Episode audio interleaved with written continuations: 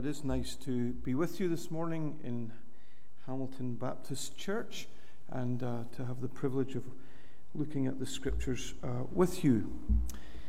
So, the series that's ongoing in the church at the minute is a series on the fruit of the Spirit. And I'd like to just read Galatians chapter 5, verse 22, and then uh, Psalm 89, verses 1 through 8. So, those are the readings for this morning. First then Galatians 5:22. But the fruit of the spirit is love, joy, peace, patience, kindness, goodness, faithfulness, gentleness, self-control, and against such things there is no law. And then a psalm which at least begins by uh, recalling God's faithfulness, Psalm 89. I will sing of the Lord's great love forever. With my mouth I will make your faithfulness known through all generations. I will declare that your love stands firm forever, that you have established your faithfulness in heaven itself. You said, I have made a covenant with my chosen one. I have sworn to David, my servant, I will establish your line forever and make your throne firm through all generations. The heavens praise your wonders, Lord, your faithfulness too in the assembly of the holy ones. For who in the skies above can compare with the Lord? Who is like the Lord among the heavenly beings? In the council of the holy ones, God is greatly feared. He is more awesome than all who surround him. Who is like you, Lord God Almighty? You, Lord, are mighty, and your faithfulness surrounds you. Well, just a prayer as we ask God to help us as we ponder His word this morning.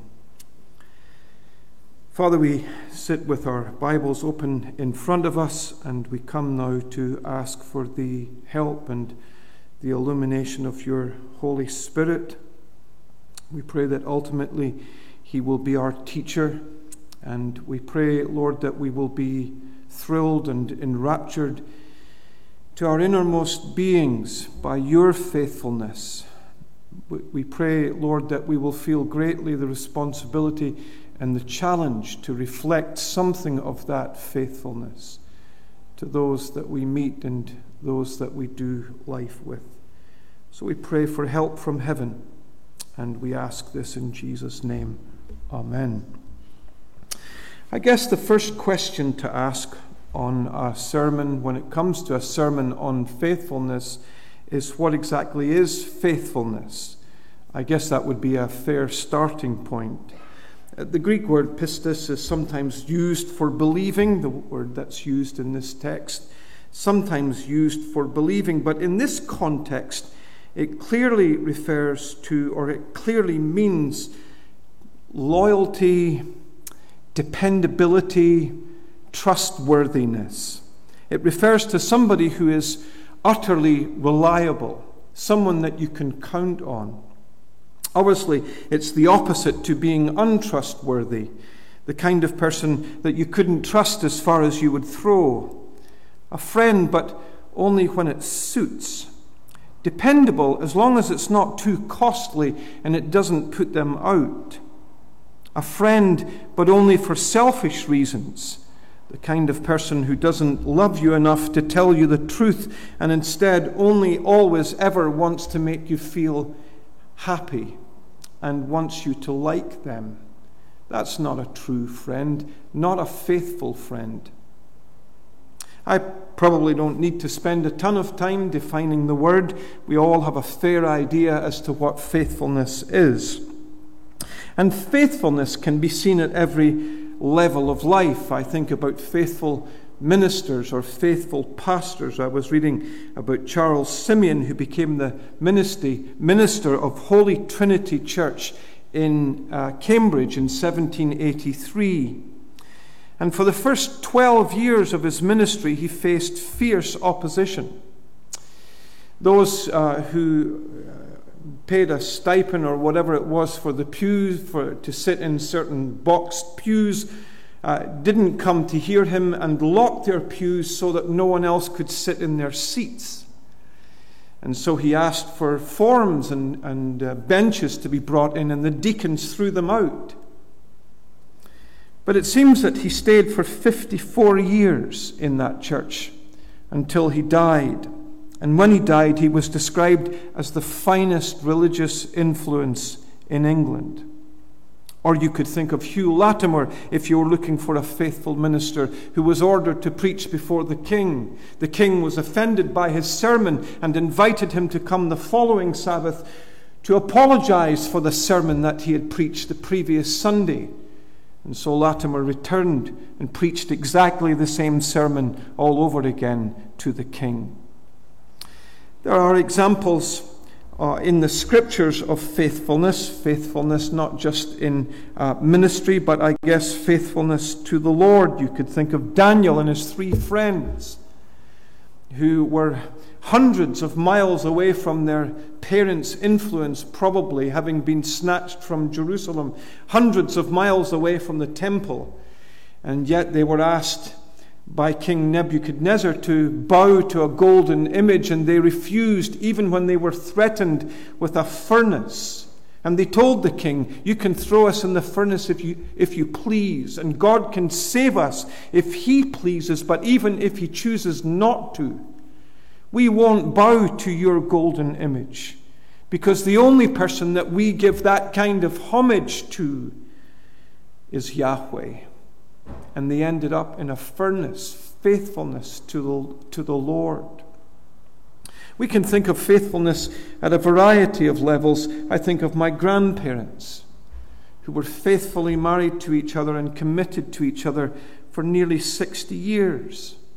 I think of an employee in a family business, someone who was always on time and never knocked off early, who could be trusted to undertake any task given to him that he would that he would do it to the best of his ability. And he worked for almost 50 years for the same company a faithful employee. We can think of faithful friends. I think of somebody that i worked with in ministry for a number of years one of my assistants when i was a pastor of a church in canada. And uh, well in, in a past ministry, let me put it like that. He didn't work with me in Canada, but this took place when I was in Canada. And uh, he had been converted from an alcoholic and drug abuse background. He became a Christian, went to Bible college, theological college, became a pastor, was an assistant. And like a stealth bomber, it, alcoholism crept up and, and, destroyed him once again, and he crashed out of ministry and he crashed out of his marriage and made a complete mess of his life. And everybody dropped him, but I noticed that there were friends who gathered around him, prayed for him, prayed with him, spent time with him, just sat with him, and cared deeply about him. Faithful friends. Faithfulness can be seen at every level of life. Well, Christian faithfulness as a fruit of the Spirit is our subject this morning. And I want to look at three things in regard to faithfulness. First of all, its source, where does it come from? Secondly, a little bit about its shape, what does it look like? And thirdly, I'd like to think a little bit about its significance. Why in the world is it so important? So, those are the three things. They make sense to me. I hope they make sense to you. First of all, then, the source and where does it come from? Well, first of all, I would say that it's a product of grace, this faithfulness.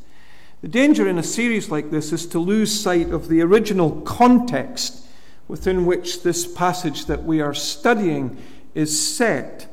And the fruit of the Spirit is part of a letter that Paul wrote to the Galatian Christians. He had recently founded these churches with his friend and mentor Barnabas in the southern province of the southern province of Galatia, Roman province of Galatia. And then after he had founded the church, uh, churches, he had returned to Antioch, which was his home church, his sending church, if you will. and from which Barnabas and he had been sent out. And when he got back to Antioch, he was there for a while, and he heard about people who had infiltrated these churches in Galatia. Uh, they were sowing the seeds of doctrinal confusion. Uh, they were insisting uh, that Gentile converts would need to come under the Mosaic Code if they wanted to be accepted as equals in the family of faith. That is to say, that Gentile Christians, new Gentile converts, would need to be circumcised. They would need to adhere to Jewish dietary regulations and they would need to observe Jewish calendar days if they ever thought that they would be accepted as equals in the family of God, in the church of Christ. Paul wrote this letter of Galatians to address that confusion. And in a prolonged and densely packed argument, he makes his case that a person is justified by faith in Christ and not by the works of the law. A person is made right in God's sight by faith in Christ, through faith in Christ alone, and not through any additional works of the law. Now, um, Paul, it seems, anticipated the response of the Judaizers to uh, his argument and to the point that he had been making, and he knew that they would be saying, So, does that mean then that a Christian can just live as they please, do whatever they like? That as long as they can claim that they've got faith in Christ, they put their faith in Christ's atoning work on the cross, that that is all that's required. They can then just live as they please because they have a ticket to heaven in their back pocket. And of course, that's not what Paul is teaching. He clearly believed that when a person became a Christian, they became new creatures in Christ. And here in Galatians chapter 5, he explains that a Christian is somebody who is indwelt by the Holy Spirit. And therefore, of necessity, they cannot live as they please. There are certain things, because they have the Spirit living within them, energizing them, transforming them, directing them, there are certain things that they will recoil from. And he gives us a long list of things in verses 19 and 20. And there are other things that they will manifest and display because the Spirit is in them influencing them, energizing them, directing them, overflowing into their lives. So, to answer the question, where does this fruit come from? It comes, it's the, it's the product of the Holy Spirit's transforming, uh, energizing, directing presence within us. When by grace we are converted, the Holy Spirit is given to us as a gift, and the Holy Spirit begins to transform us and overflow into our lives. And Paul's point is obvious and it's simple. We are saved by faith alone, but the faith that saves does not come alone. We are not saved by fruit, but the salvation that we have is not fruitless. It results in fruitfulness. Faithfulness, then, is the overflow of Christ's resident spirit within us. It's innate to our new nature. Faithfulness is not something that we suddenly decide, I better attach faithfulness to my life. It is the evidence of a new heart wrought in us by the power of the Holy Spirit. So, my neighbor has a beautiful cherry tree in his garden, and it's just recently come out in cherry blossoms, well, a little earlier in the spring. But in, uh, in the winter, it looks kind of bare and it looks a bit grim and a, and, and a bit dull. And so at Christmas time, he attaches lights to it to brighten it up. But those lights have nothing to do with the tree. He attaches them, they're additional attachments that he puts on the tree. And that's how it is with this faithfulness that we are thinking about here. This is not something that we merely attach to our lives. This is something that overflows because of the Spirit within us. It's innate to our new nature, a desire to be faithful. So it's a fitting question for me, at least, to face, and a fitting question for you to face. Are you ma- marked by faithfulness? And as people watch you and observe you in the classroom, at school, at work, in the lecture hall, wherever it is, would they ever say of you, that's a faithful person? That's someone that you can depend on. There's a reliability there that's just innate to their nature. I don't know what it is about them, but there's something very faithful about them. Well, the second thing that I want to flag up is this that not only is it a, a product of grace, but it's an attribute of God. And uh, that's where Psalm 89 comes in. Faithfulness is an essential attribute of God. When, when I say it's an essential attribute to, of God, I, I mean God could not be God unless he was faithful. God has to be faithful to be God. He could not be the God of Scripture if he was not faithful, if he was undepend- undependable. Deuteronomy 7, verse 9 Know therefore that the Lord your God is God and that he is a faithful God.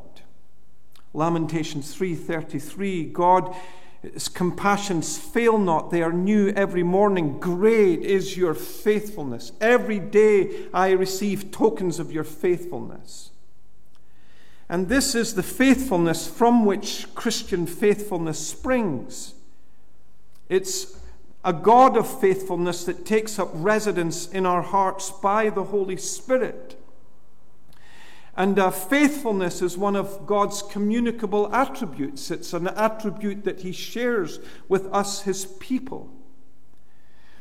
We could have discussed God's faithfulness in a number of ways, but there are a couple of things that I want to just flag, out, flag up uh, from Psalm 89 uh, that I, we read together. So we could have looked at God's faithfulness in nature. We could have looked at God's faithfulness in redemption. We could have looked at God's faithfulness in the process of glorification, the glorification of his people. But there's a couple of things that I want to try and pick up on from Psalm 89. Um, and in this psalm, the psalmist begins, it's not an easy psalm, Psalm 89. I'm not sure who chose it, but it's maybe one of the hardest psalms in the Psalter because he begins by rehearsing, recalling God's faithfulness. God's faithfulness in his love for David and the covenant that he made with David. But by the end of the psalm, he's lamenting. How could you have promised this, God, and this is what has happened to the Davidic king? He's been deposed, he's been cast down, it appears as if he's been rejected. So it's a very honest psalm, and the psalmist is really wrestling with God. He's pouring his heart out to God. I believe that you're faithful. I believe that you're faithful in what you say. I believe that you're faithful in your love. But how is it that this has taken place? How could this have taken place if you are faithful? That's the struggle of this psalm and, and this psalmist. It's not an easy psalm. But nevertheless, of course, we believe that. Uh, the, the promises made to David about his son sitting on a throne forever are fulfilled ultimately in Christ because Christ is the one who will be king throughout eternity. He is the one who will take possession of the kingdoms of this world and will reign forever and ever. But the psalmist couldn't see that, and he's real, in real torment. But a couple of things that I want to pick up on. First of all, he does believe, nevertheless, at the beginning of the psalm, in God's faithful love. He says, I will sing of your, of your love forever, he says. And he says, I'll declare the Lord's love stands firm forever. God's love is constant. The psalmist believes that. It never falters and it never fluctuates. That's the amazing thing about God's love. And if you're in Christ, if you're a Christian, Try and wrap your head around this for a minute. God will not love you more at any time or at any point in the future than He loves you at this very moment. There will never be a point in history where God will love you more than He loves you as you sit in this chair this morning if you are a Christian. And His love will never fluctuate. It never rises or falls. It is absolutely constant. And He remains committed to his people in love, even when they are unfaithful. So we think of Israel as she found herself, as, the, as they found themselves in Egypt. And yet God hears their cry and sends Moses to redeem them and bring them to them to himself at Mount Sinai. You think about the Israelites as they end up in exile because they spend their time worshipping the Canaanite gods rather than the God that brought them out of Egypt. And they end up in exile in Babylon. And what does God do? Has He cast them off forever? No, He sends a letter and He says to them, Don't be afraid, because I'll be with you. And I'll help you and I'll strengthen you. And even though you've been unfaithful to me, I will be faithful to you in my great Hesed love. In the New Testament, that's equally true. John 8 20, Jesus told his disciples that he knew his sheep and his sheep knew him and he would give them eternal life and no one would ever snatch them from his hand. The Lord is committed in love to the well being of his people. When your mind is a thousand miles away from the Lord, his mind is never far from you. How precious are your thoughts to me, O God, and how vast is the sum of them. If I were to count them, they are more in number than the sands on the seashore. Even when your mind is a thousand miles from God, his mind is always trained on you. When you wandered, he remained faithful faithful in his love. Remember what he said to Peter in the upper rooms Simon, Simon, Satan has asked to sift you as wheat. But when you come again, when you, when you turn back again, strengthen your brothers. And, and, and, and sure enough, he did turn back again, just as Jesus had promised, because Jesus pursued him in his failure. Remember what the angel said to the women at the tomb? Go and tell the disciples that he's going before them into Galilee and he wants to meet them there. And don't you dare forget to tell Peter. Don't forget to tell Peter. And remember on Easter Sunday, the two on the Emmaus Road, when they went back to Jerusalem, they found that the disciples were believing in the resurrection. Why? Because he had appeared to Peter. See, Jesus didn't wait until Peter got to Galilee to single him out and find him and draw him back. The Lord's great love for his people. He who has called us is faithful. And, uh, you know, where would we have been? This morning? Where would any of us have been this morning if it had been left to us? I've been a Christian now for, I, I, think, 40 years. I would have changed my mind a thousand times from the moment I first believed until now. A thousand times. But I'm still here and I'm still pressing on with Jesus, and so are you. Why? Because Jesus is faithful, a faithful, loving shepherd. And the other thing that the psalmist picks up in this psalm, and I should pick up the pace now, is God's faithful word. God's faithful word. Psalm uh, 89, he speaks about the promises that he made um, to David in 2 Samuel chapter 7, and he rehearses them and he recalls them. And that's why he's so confused because they haven't been fulfilled or played out in history as he imagined that they would be.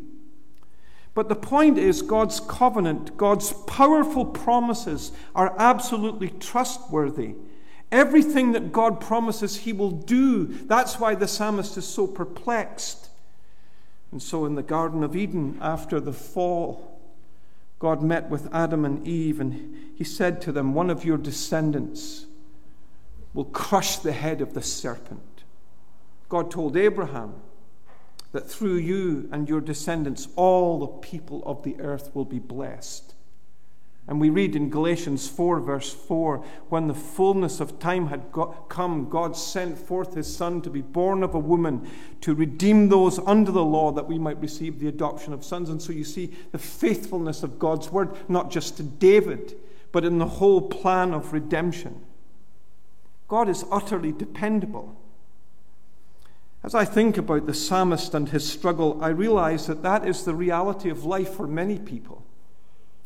When life is full of pain and heartache and things take place that we wish hadn't taken place, and we wonder how God can ever be working all things together for our good, we're in, we're in turmoil and we're perplexed, but we must trust Him that He will yet work it out even though we don't understand it.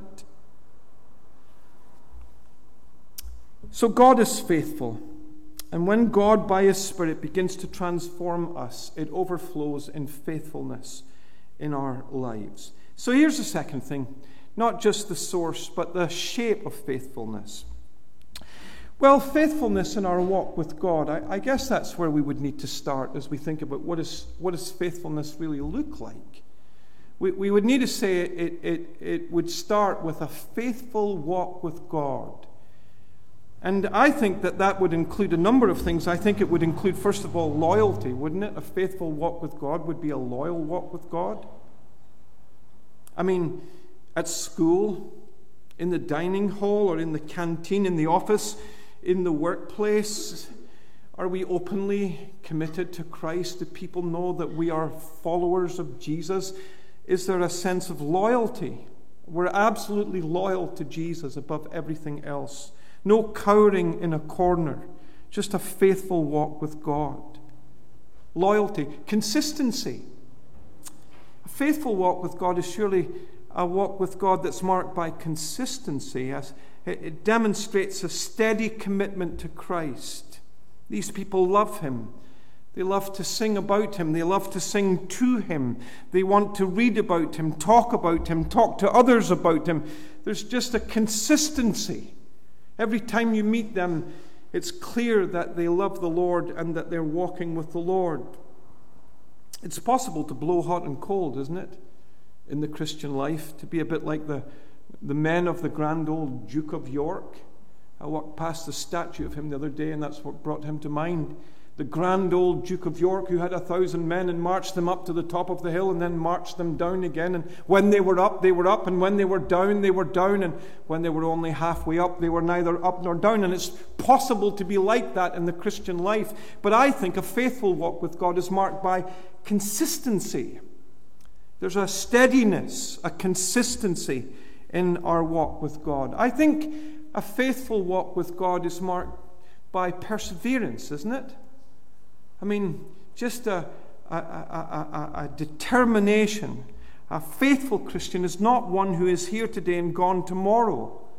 A faithful Christian walks with the Lord through thick and thin. He trusts, she trusts God even when she doesn't understand Him. They are there in good times and in hard times. They're in it for the long haul. Surely a faithful walk with God is marked by perseverance faithful walk with God in every season of life. Some people, you know, when they're younger, they are on fire for God. And then when all kinds of other commitments crowd in, like work and family, somehow they descend like a burnt out rocket. And there's no persevering. Surely a faithful walk with God. If the Spirit is overflowing in faithfulness, there will be a sense in which there will be a sense of perseverance in our walk with God. Well, more could be said about that. Let's think a little bit about character. If the Spirit is overflowing in faithfulness, it will, it will affect and shape our character, won't it? A faithful person will be a dependable person. They will speak the truth. What they say is what they will do. They will be reliable. They will follow through on promises that they make. They will step up to meet commitments that they have. They will faithfully carry out their work in the place of employment. Their employers will trust them. When I think of faithfulness, I, I think of individuals in the churches that I have served as pastor, and they were always people who were there. You could ask them to do anything. They were utterly dependable, utterly faithful.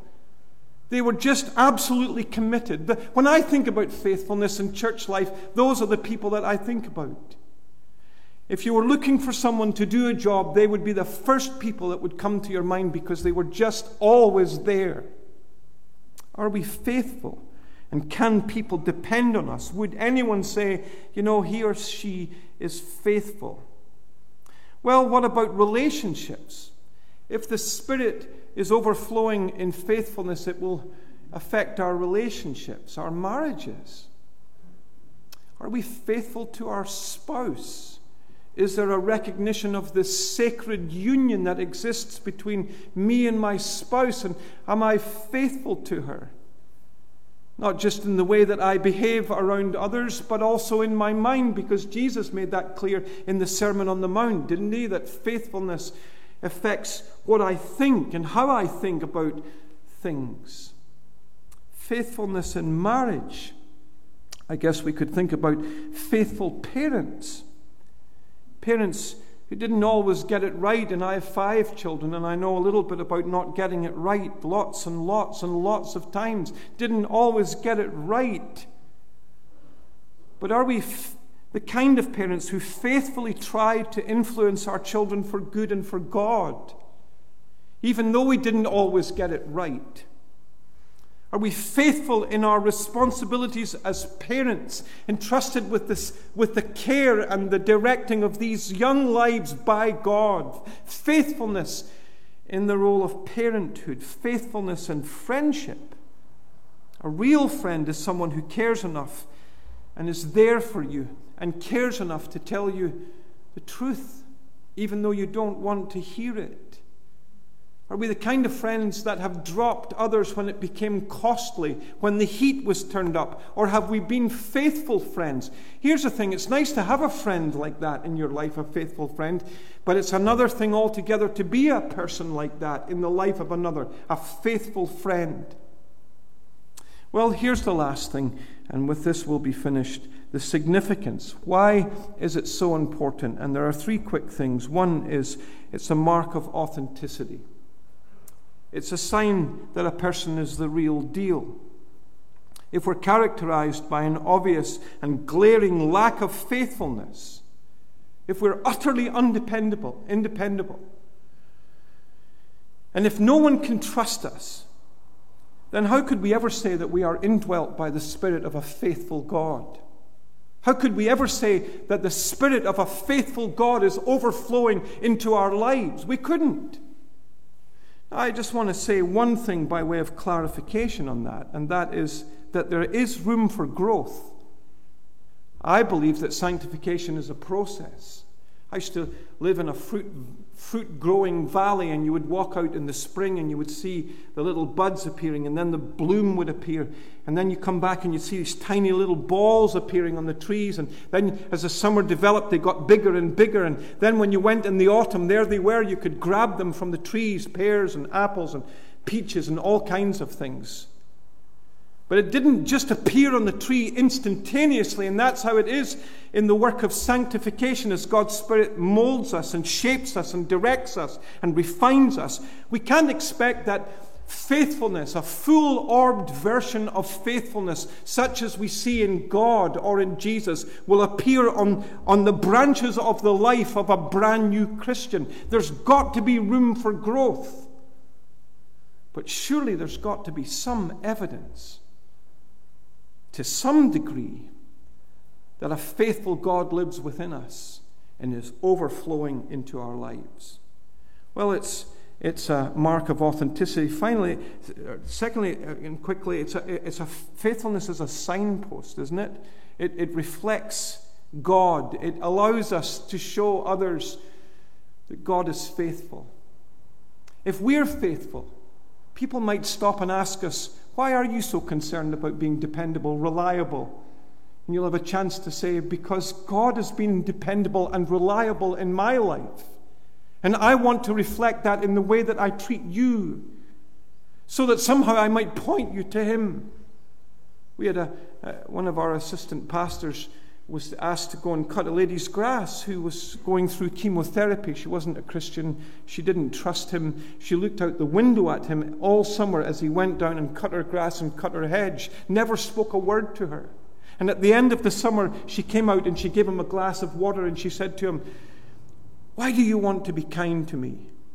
And you know what he said? Because God has been kind to me. And I want to show kindness to you so that somehow you might give me an opportunity to tell you about the kindness of the God who has been kindness to me. And he sat down and began to read the Bible with her, and she became a Christian. She joined our church. Kindness somehow allows us uh, faithfulness. That was kindness. But if we are faithful, surely in the same way we will reflect the faithfulness of God. And finally, then, faithfulness rewarded faithfulness rewarded. Remember the parable of the talents in Matthew 25? One was given one talent, one was given two talents, and one was given five talents. And the man who was given one buried it. And when the master returned from his travels, he, he produced the talent that he had buried and he gave it to his master. And the master said to him, You lazy and wicked servant. But the man who had been given two talents produced two more, and the man who had been given five talents produced five more. And what did the master say to them? Well done, good and faithful servant. You've been faithful in little things, and I will set you over greater things. Enter into the joy of the Lord. Somehow, I was struck by the fact that faithfulness is marked out for reward. Jesus is not looking for success. See, some of us might think, well, I'm just slaving away in Sunday school in Hamilton Baptist Church. I mean, I haven't been given the opportunities that John Piper has to pastor Bethlehem Baptist and launch Desiring for God. I mean, look at the reward he will get. He won't get any greater reward than you will get teaching Sunday school in Hamilton Baptist Church.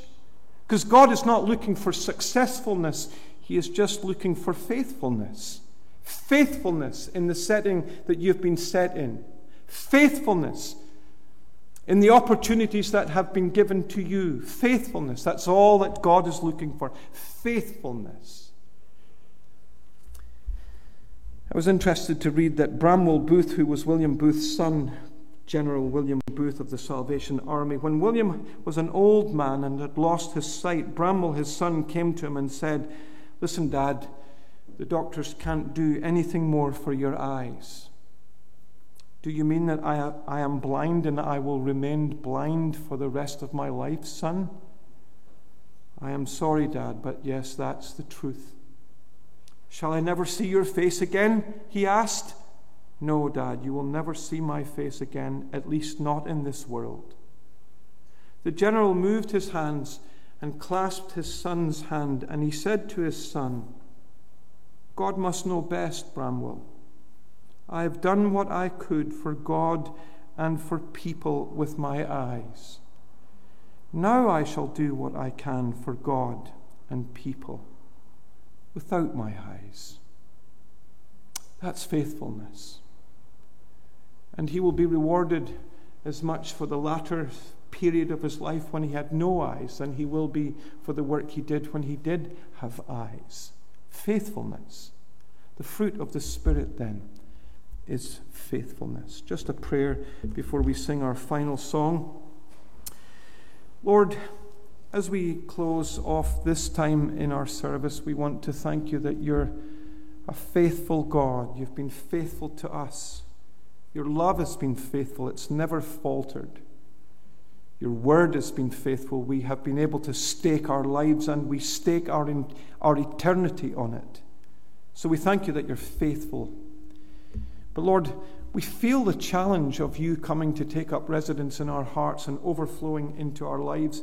Help us, we humbly pray, to display something of that reliability, that dependability, that loyalty in the way that we live our lives and, and in the way that we treat others, so that they might see our good works and glorify our Father who is in heaven. We pray this in Jesus' name. Amen.